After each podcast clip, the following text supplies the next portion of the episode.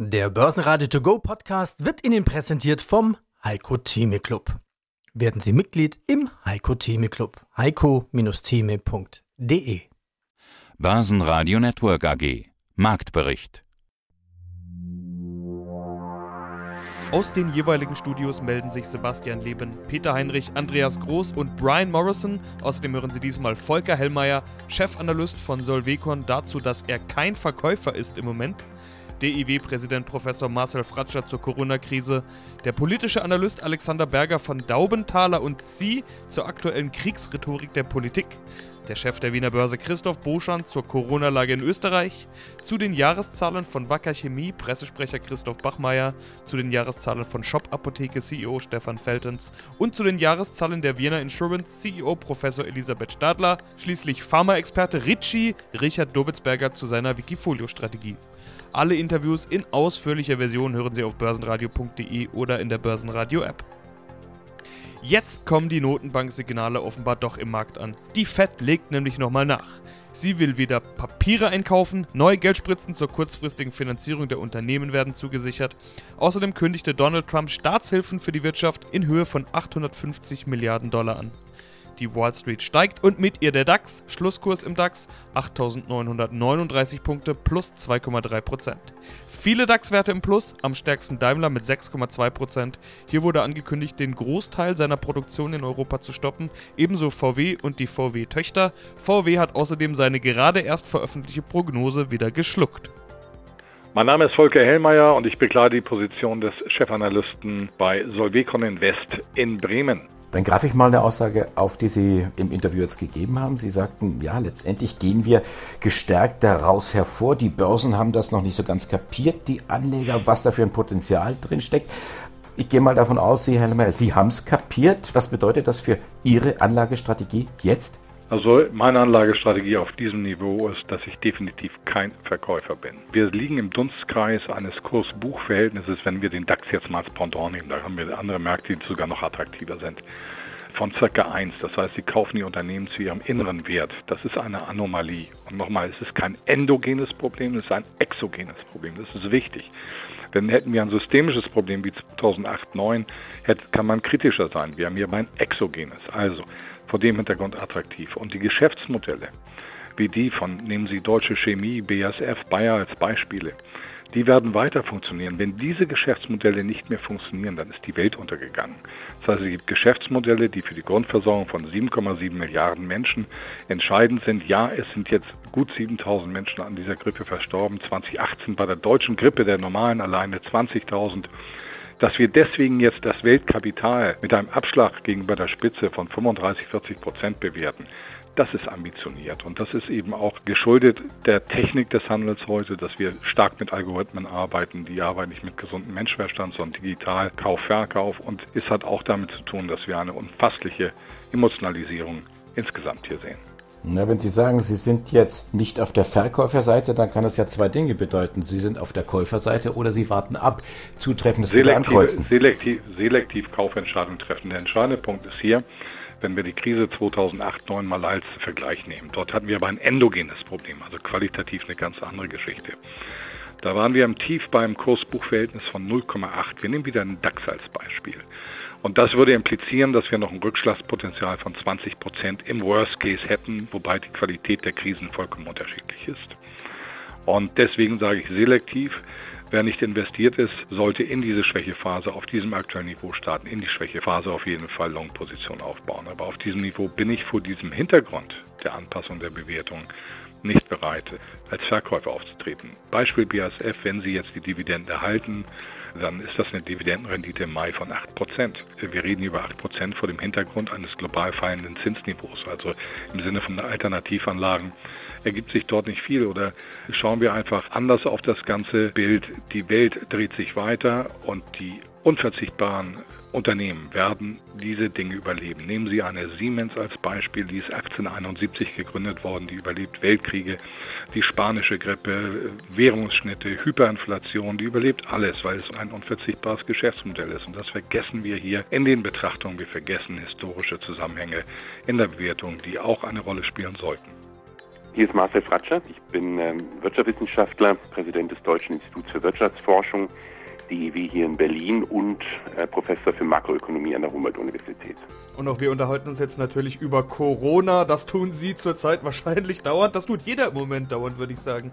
Wir lassen die Fragen nach, was können wir tun und so weiter jetzt einfach mal aus. Fakt ist, das öffentliche Leben wird lahmgelegt, das wirtschaftliche in großen Teilen. Was folgen könnte, sind Rezession, Pleitewellen, eine Wirtschafts- und Finanzkrise. Den passenden Börsencrash haben wir im Prinzip ja schon. Professor Fratscher, ist das Pessimismus und Schwarzmalerei oder müssen wir uns tatsächlich auf die nächste große Krise einstellen? Die ehrliche Antwort ist, dass wir das gar nicht so genau wissen. Wir wissen nicht, wie hart diese Corona-Krise oder die Ausbreitung des Coronavirus auch wirtschaftlich zuschlagen wird, weil es gibt gar keinen Vergleich. Ja, es leben Leute davon 1918 also für über 100 Jahren gab es das letzte Mal diese große, die spanische Influenza, aber das kann man auch nicht wirklich vergleichen. Also diese Ungewissheit ist enorm. Wir können sie schwer einschätzen, aber klar ist auch, ohne Panik zu machen, ohne jetzt übermäßig überzureagieren, müssen wir uns schon darauf einstellen, dass es wirtschaftlich jetzt erstmal sehr, sehr hart wird. Normalerweise kommt in solchen Zeiten dann immer der Reflex zu sagen, die Notenbanken sind in der Pflicht. Die tun ja schon ihr Bestes, durchaus auch mit ganz deutlichen Maßnahmen und Schritten wie aktuell die Fed, die US-Notenbank. Am Markt ist das alles bisher verpufft. Man will nämlich Maßnahmen der Regierungen sehen. Bisher sind es nur Worte wie die Scholz-Bazooka. Was muss von dort kommen? Was ist überhaupt zu leisten? Was geht? Na, erst einmal muss man sich bewusst sein, was passiert in den Finanzmärkten worüber muss sich eine Regierung, aber auch eine Zentralbank Sorgen machen, worüber nicht. Und ich glaube, ein positiver Aspekt ist, dass die Notenbanken aus der globalen Finanzkrise vor zwölf Jahren durchaus gelernt haben wenn man äh, sich anschaut, was die amerikanische Notenbank, die, die Fed am Sonntag entschieden hat, dass sie nicht nur Anleihen kauft, nicht nur den Banken, Finanzinstitutionen unbegrenzt Liquidität zur Verfügung stellt, sondern auch Swap-Lines eingerichtet hat. Also sprich, wenn ein deutsches Unternehmen hier in oder eine deutsche Bank Dollar-Liquidität braucht, dann kriegt sie das über diese Swap-Lines mit der amerikanischen Notenbank und der, der EZB.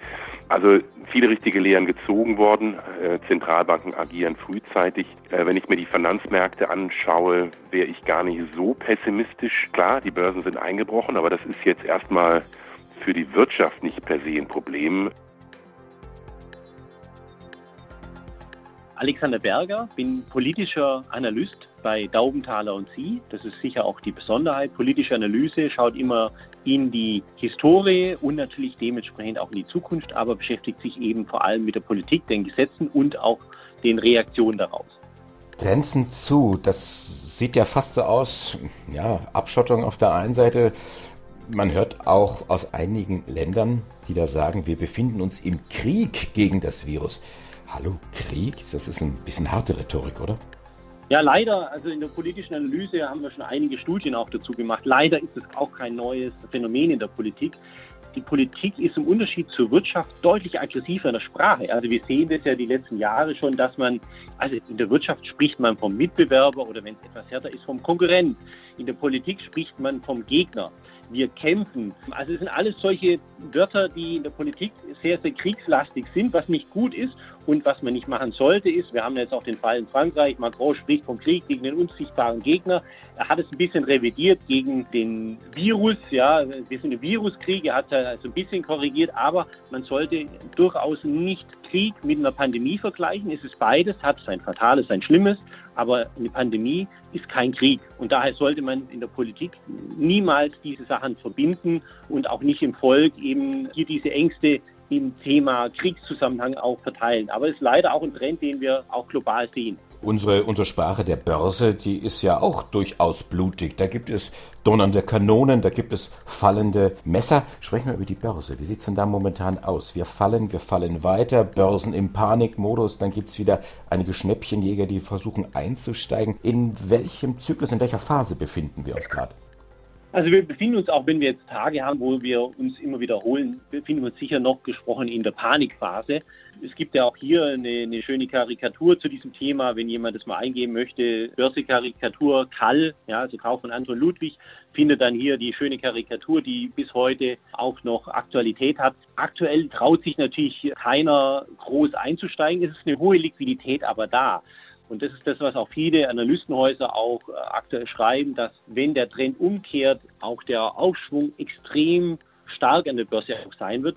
Wenn wir auch wissen, wenn eben die ganzen Länder wie jetzt Europa einfach mehrere Wochen auch alles runterfahren, dann ist auch klar, dass natürlich das sich auf die Dividenden und ähnliches auswirkt und dementsprechend auch natürlich die Aktienkurse belastet. Die Börse nimmt aber vieles vorweg und das wird aktuell alles eingepreist, aber ich glaube noch nicht, dass wir am Wendepunkt an der Börse sind. Christoph Boschan, CEO der Wien-Prager Börsengruppe. Österreichs Shutdown in der Corona-Krise. Österreich macht Homeoffice. Ja, kann denn der Betrieb der Wiener Börse aufrechterhalten werden mit Homeoffice? Ein klares Ja. Wir haben das in der letzten Woche Stück für Stück ausgerollt. Es sind immer mehr unserer Mitarbeiter zu Hause geblieben so, dass wir also bereits seit letzten Freitag, da hatten wir ungefähr 70 Prozent der Mitarbeiter im Homeoffice, äh, heute einen Zustand haben, wo ich heute alleine mit noch zwei Mitarbeitern im Haus bin. Sind Sie jetzt extra wegen dem Interview reingekommen? Nein, Sie halten quasi die Stellung als Chef. Erstens das ja. Ich glaube, dass, wie Herr Scholz sich so schön ausdrückte, jemand da ist, der das Telefon abnimmt, äh, ist erstmal nicht grundsätzlich falsch. Wobei die Telefone natürlich auch umgestellt sind. Aber auch die drei noch im Haus verbliebenen Mitarbeiter übrigens, die können problemlos dann auch ihrer Tätigkeit äh, von zu Hause aus nachgehen. Kommen übrigens alle nicht mit den öffentlichen Verkehrsmitteln, sondern mit dem Fahrrad oder zu Fuß. Ja, das ist ja cool, wenn sie in der Nähe sind. Also funktioniert die Börse. Das eine ist ja die Technik, das andere die Administration. Die kann gut Homeoffice machen. Die Surfer laufen ja über Xetra, das heißt, wer passt auf die Technik auf? Absolut. Also der Organisationsauftrag trifft äh, natürlich uns erstmal, aber es trifft auch alle Technikpartner. In dem Fall, wenn Sie das Handelssystem ansprechen, vorrangig natürlich die Deutsche Börse, mit denen wir genauso konsultiert haben und die uns ihre volle Betriebsbereitschaft äh, auch zurückgemeldet haben. Das gleiche gilt übrigens für uns gegenüber unseren Partnerbörsen in Zentral- und Südosteuropa. Ja, das sind ja die Börsen Prag, Ljubljana, äh, Zagreb und äh, Budapest, die wir betreiben dürfen. Und das betrifft darüber hinaus ja insbesondere die Börsen, für die wir die Datenverteilung äh, übernehmen. Das sind ja immerhin fast ein Dutzend Börsen in der Region. Also da ist äh, die Betriebsbereitschaft äh, hergestellt, äh, bleibt hergestellt und ist dauerhaft gesichert. Also das kann ich wirklich mit aller Festigkeit hier sagen. Die Systeme sind längst nicht an ihren Kapazitätsgrenzen. Die Risikosysteme sind alle ordentlich adjustiert und ausreichend getestet. Und der technische Börsenbetrieb äh, läuft völlig störungsfrei. Mein Name ist Christoph Bachmeier, ich bin Pressesprecher der Wacker Chemie AG und Wacker ist ein äh, Spezialchemiehersteller und äh, einer der größten Hersteller von Polysilizium, was ein wichtiger Grundstoff für die Halbleiter- und Solarindustrie ist. Ich fasse mal die Eckdaten zusammen, die äh, wir bekommen haben. Umsatz bei 4,93 Milliarden Euro, also knapp unter dem Vorjahreswert. Der war bei 4,97. EBITDA 16% niedriger, liegt bei 783 Millionen Euro und EBIT negativ, minus 536 Millionen Euro. Also unter dem Strich ein Jahresverlust von 630 Millionen Euro. Ja, da muss der ein oder andere schlucken. Ist das begründet? Wie würden Sie es positionieren? Ich würde sagen, das ist für den Markt mit Sicherheit keine Überraschung, denn der Grund für diesen hohen Jahresverlust ist eine Sonderabschreibung, die wir schon im äh, vergangenen Jahr, Ende vergangenen Jahres angekündigt hatten. Der Hintergrund sind die extrem niedrigen Preise für Solarsilizium und aus diesem Grund haben wir eine Sonderabschreibung auf unser Anlagevermögen, genauer gesagt auf die äh, Anlagen zur Herstellung von Polysilizium in der Größenordnung von 760 Millionen Euro vorgenommen. Und daraus resultiert dann eben dieser hohe Jahresverlust. Ja, guten Tag. Mein Name ist Stefan Feltens. Ich bin seit 1.1. letzten Jahres, also 2019, CEO bei der Shop Apotheke Europe.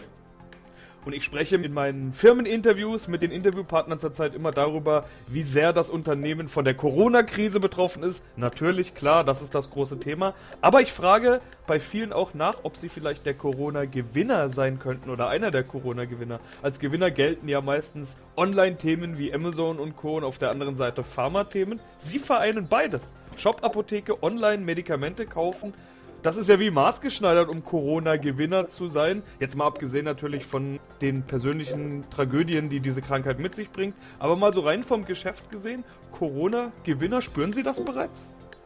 Ja, also ich würde uns da nicht unbedingt als Gewinner bezeichnen. Ich glaube, wir als Apotheke und dann als eine der größten Online-Apotheken, wir spielen momentan natürlich eine entscheidende Rolle, um schlicht und einfach in diesen schwierigen Zeiten die Versorgung der Bevölkerung mit Arzneimitteln sicherzustellen. Wie gesagt, das sind nicht nur wir natürlich, aber wir spielen da eine große Rolle. Die haben recht. Wir haben jetzt seit zweieinhalb Wochen ein sehr stark erhöhtes Auftragsvolumen festgestellt. Das hat auch bisher noch nicht nachgelassen. Es ist aus jetziger Sicht auch schwer abzuschätzen, wann sich das irgendwann wieder normalisiert. Aber irgendwann wird das passieren. Leider sind wir momentan nicht in der Position, dass wir unbegrenzt Aufträge annehmen und bearbeiten könnten, weil wir schlicht und einfach auch mit Kapazitätsgrenzen zu tun haben. Ihnen ist vielleicht bekannt, dass wir dabei sind, einen komplett neuen Standort, eine neue Apotheke, ein neues Distributionszentrum zu bauen. Das wird leider aber erst im zweiten Quartal nächsten Jahres mit der vollen Kapazität zur Verfügung stehen. Äh, bis Ende diesen Jahres müssen wir also mit der derzeitigen Kapazität da voranbekommen. Wie gesagt, wir haben derzeit mit äh, Kapazitätsengpässen zu tun. Das heißt, wir können nicht unendlich viele Aufträge annehmen. Wir haben auch schon aktiv damit begonnen, die Aufträge auf einem handhabbaren Niveau zu halten. So haben wir zum Beispiel Tausende von nicht essentiellen, in der jetzigen Situation nicht essentiellen Produkten in unserem Webshop gestrichen. Wir haben unser Online-Marketing, also insbesondere das Search Engine Advertising mit Google, haben wir auf ein Minimum heruntergefahren. Und nochmal, weil momentan darum geht, die Versorgung der Bevölkerung mit Arzneimitteln sicherzustellen, haben wir intern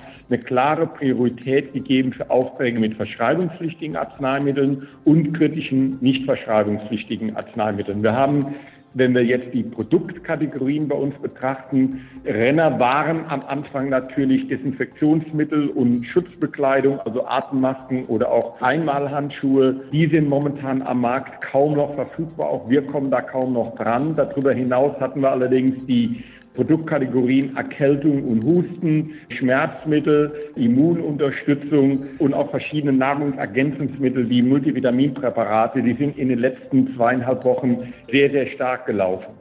Auch unser Gespräch startet natürlich mit dem aktuellen Thema Nummer 1, Corona. Ich mache mir bei allen natürlich Gedanken, wie und wo es die Unternehmen treffen könnte. Bei ihnen ist es ja so, sie haben keine Lieferketten, die unterbrochen werden, müssen keine Werke schließen. Vieles lässt sich wohl tatsächlich aus dem Homeoffice erledigen. Wie sehr trifft sie die aktuelle Corona-Epidemie? Liege ich richtig in der Annahme, dass Sie als Unternehmen im täglichen Geschäft einigermaßen Corona-resistent sind? Das stimmt, das ist richtig. Grundsätzlich sind wir, würde ich mal sagen, Corona-resistent in unserem ureigensten Geschäft. Aber natürlich sind wir so wie alle Unternehmen und alle Menschen von diesem Thema auch entsprechend betroffen. Ja, klingt, als wäre erstmal alles mehr oder weniger sowieso, so wie immer. In der Pressemeldung heißt es aber, Zitat, 2020 wird die Corona-Krise unsere Geschäftsentwicklung zweifellos beeinflussen. Was erwarten Sie denn, beziehungsweise wo erwarten Sie Beeinträchtigungen? Vor allen Dingen dann wegen der vielen Kranken im Bereich Krankenversicherung oder wo sehen Sie Berührungspunkte? Ja, konkrete Zahlen und konkrete Aussagen kann man derzeit einfach nicht machen. Das wäre mit Sicherheit unseriös. Sie sprechen die wichtigsten Punkte an.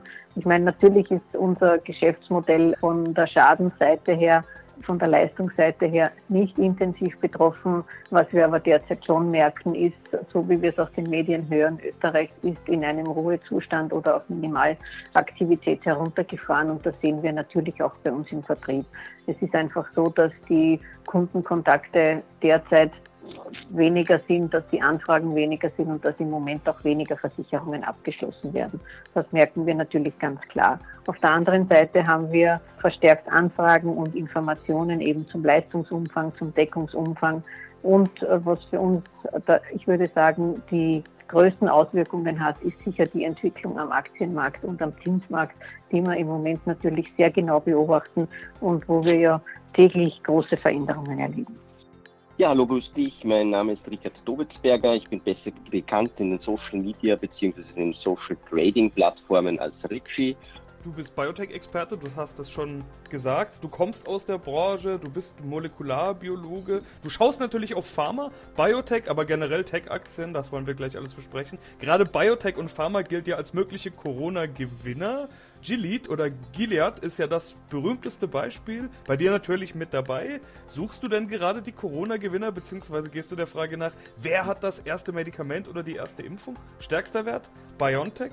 11% gewichtet, 35% plus im Portfolio. Die sind ja auch so ein Kandidat, die unter Umständen den ersten Impfstoff bringen könnten, muss man ja sagen. Ist ja bisher alles Spekulation. Alles Spekulation, genau wie du sagst, aber genauso ist es. Ich versuche natürlich äh, hier mein Wissen im Bereich Biotechnologie und pharmazeutische Industrie auch einzubinden. Du hast BioNTech angesprochen, ist ein Unternehmen, das ich schon öfters auch getradet habe und ist ein Unternehmen, genau richtig, wie du gesagt hast, das auch äh, das Potenzial hat, einen potenziellen Wirkstoff gegen das SARS-CoV-2-Virus herauszubringen. SARS-CoV-2 ist ja der Name des Viruses. Covid-19 ist ja die Erkrankung selbst. Aber es ist nicht nur BioNTech, sondern auch Moderna, die hier groß mitspielen könnten. Und Gilead, wie du auch erwähnt hast, ist eben der große Player, das Unternehmen, das ja auch mit Sovaldi, einem äh, sehr bekannten Produkt, die Hepatitis C geheilt hat, also auch eine virale Erkrankung, auch mit in der Partie für einen möglichen Impfstoff und auch mit in der Partie bei diesem Wikifolio bei Umbrella, äh, das meiner Meinung, meiner persönlichen Meinung nach durchwegs äh, weiter Potenzial haben könnte.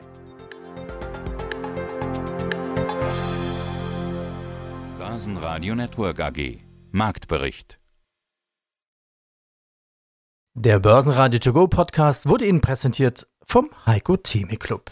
Werden Sie Mitglied im Heiko Theme Club. heiko-theme.de